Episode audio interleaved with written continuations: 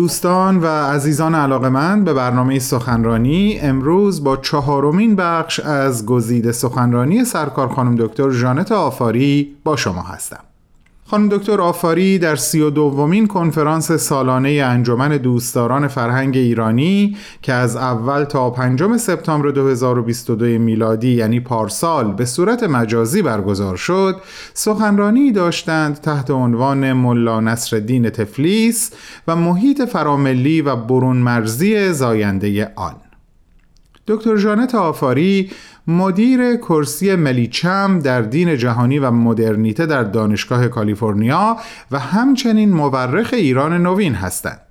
از جمله کتاب‌های خانم دکتر می‌تونیم از اینها نام ببریم.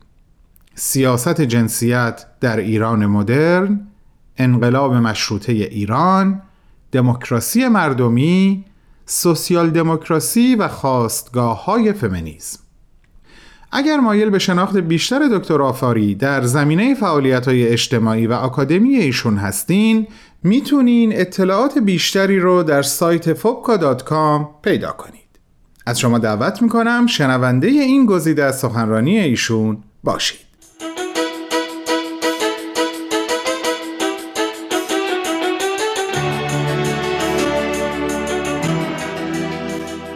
وقتی که راجع به تاثیر هنر اروپایی صحبت می‌کنیم. باید بگیم که هنرمندان مولا نصرالدین اگرچه به ارزش های پیشرو اروپایی وفادار بودند ولی از برخی قواعد مسئله دار هنر کاریکاتور اروپایی هم پیروی می‌کردن. و نمونه که می‌تونم اینجا بیارم چیزی که بهش میگیم فیزیاگنومی شبه علم قیافه شناسی که به این معنی است که چهره یک فرد معرف شخصیت شه یعنی اونهایی که با تعارف اروپایی از زیبایی مطابقت دارند انسانهایی هستند با اخلاق در حالی که نقص عضو داشتند و یا استانداردهای متداول نازیباره داشتند. اینها رو افرادی غیر اخلاقی قلمداد می‌کردن مثلا نشریه تنز لندن نشریه پانچ یکی از نشریات بزرگ اون زمان بود که خیلی تاثیر بزرگی روی نشریه مولا نصرالدین داشت و استفاده می‌کرد از این معلفه های قیافه شناسی تا یک جور سلسله مراتب نژادی نشون بده که مثلا اروپایی ها خیلی برجستن و بالان و بعد کشورهای دیگه خیلی به صلاح پایینن و حتی مثلا یک سلسله مراتب داشت از نظر حیوانات که مثلا اروپا همیشه یه شیر بود فرض کنید یا مثلا یک ببر بود فرض کنید و کشورهای خاورمیانه همیشه مثلا به صورت یک موجودات خیلی پایین جنگل مطرح می شدن مولا نصرالدین میاد و این گفتمان رو به عکس می‌کنه. یعنی در نشریه مولا نصرالدین شیر و فرض کنید پلنگ تبدیل میشه به ایران و ترکیه.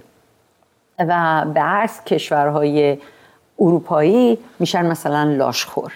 و خب این خودش خیلی یک تحول خیلی بزرگی بود در اون زمان.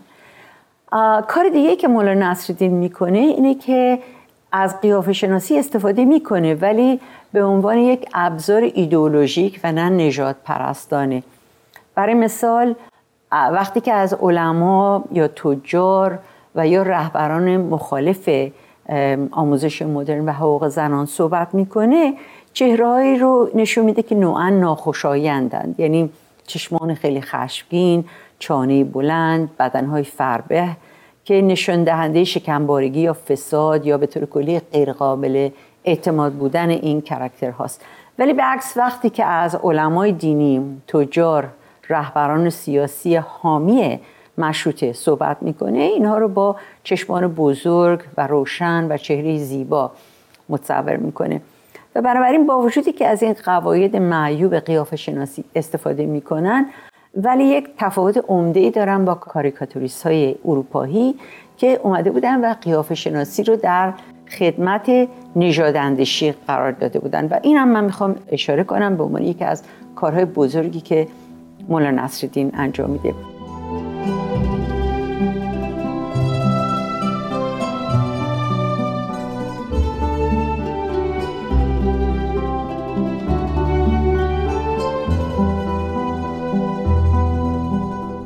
دوستان گرامی ما در حال شنیدن گزیده ای از صحبت‌های خانم دکتر جانت آفاری هستیم که در سی و دومین کنفرانس سالانه انجمن دوستداران فرهنگ ایرانی سخنرانی رو ایراد کردند تحت عنوان ملا نصرالدین تفلیس و محیط فراملی و برون مرزی زاینده آن. بعد از چند لحظه کوتاه به ادامه صحبت‌های ایشون گوش می‌کنیم.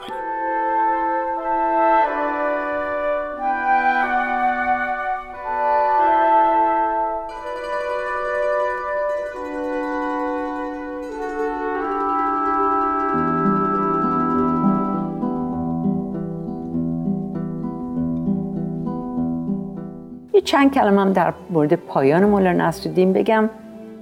مولا نصرالدین طی سالهای بعدی از کوران حوادث تاریخ سالم بیرون اومد. جنگ جهانی اول انقلاب فوریه انقلاب اکتبر 1917 جنگ های داخلی روسیه در 1918 1920 وقتی بود که جلیل محمد قلیزاده و همسرش آمدن به تبریز. اتفاقا این مجموعه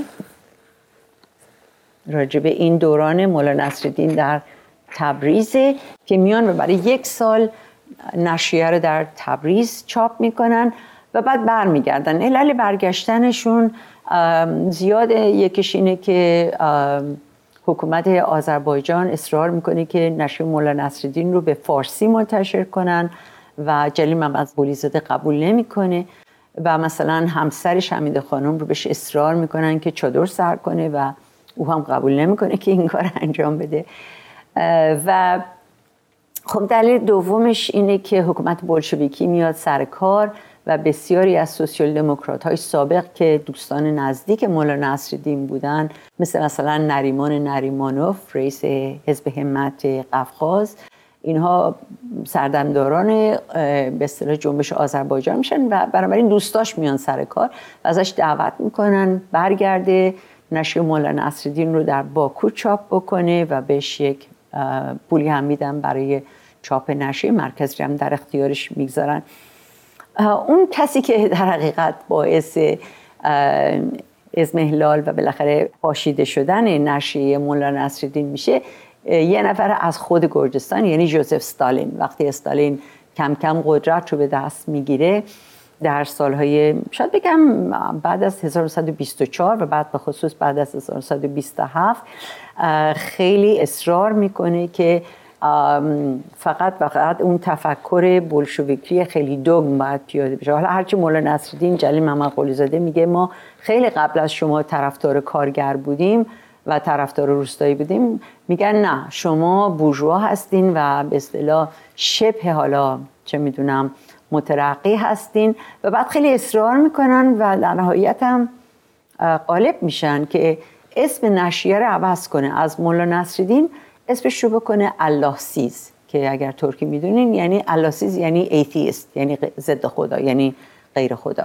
حالا شما فکر کنید این نشریه اینقدر زحمت کشیده بود در عرض این 1906 تا 1931 وقتی که بالاخره این جریان پیاده شد که یک جوری سعی کنه افکار مذهبی رو با افکار جدید همراه بکنه و خب با تغییر نام نشریه و بعد البته تغییر الفابت که الفابت لاتین میشه اینها مجموعا باعث بشه که نشریه خوانندگانی پیدا نکنه و جلیل محمد قلیزاده هم تحت فشار تراژدی که واقعا اتفاق میافته برای نشریه مولا نصرالدین فوت می‌کنه. اما البته با قلبی شکسته چرا که کمی قبل از مرگش شاهد توقیف نشریه بود. دیگر افرادی هم که با نشریه کار می‌کردن برخی ساکت موندن برخی برای حفظ حیاتشون به تبلیغاتچی رژیم استالینی تبدیل شدن برخیشون معترض شدند و در نتیجه یا اعدام شدند. یا سالهای مخوفی رو در اردوگاه های گلاب باش روبرو شدن.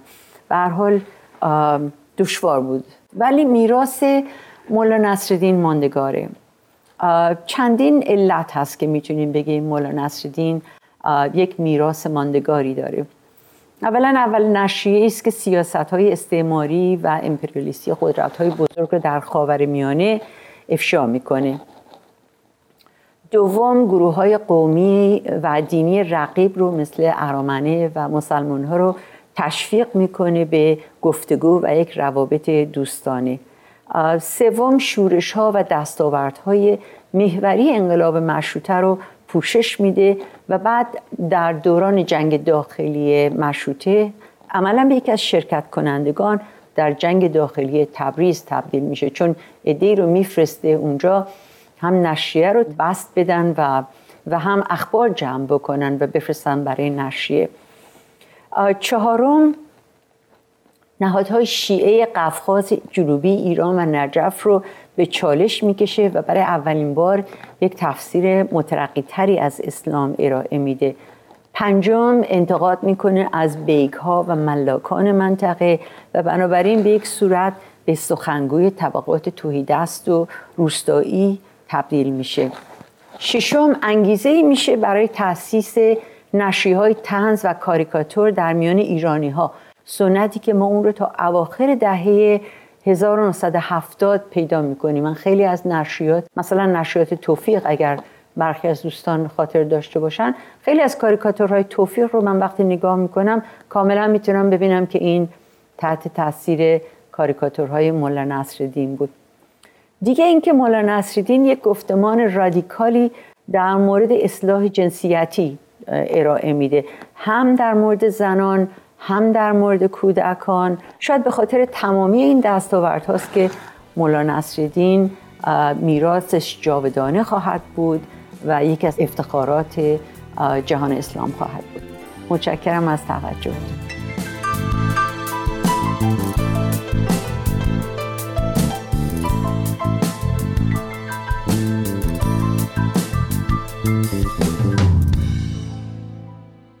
شنوندگان گرامی این بود چهارمین و آخرین بخش از گزیده صحبت‌های خانم دکتر ژانت آفاری از سخنرانی تحت عنوان ملا نصرالدین تفلیس و محیط فراملی و برون مرزی زاینده آن. شما عزیزان اگر مایل به شنیدن صحبت‌های کامل خانم دکتر آفاری هستین می‌تونین لینک این سخنرانی رو در وبسایت ما یعنی www. persianbms.org پیدا کنید از شما دعوت می کنم شنبه هفته بعد با ما همراه باشین برای شنیدن یک سخنرانی دیگه از یک سخنران دیگه با بهترین آرزوها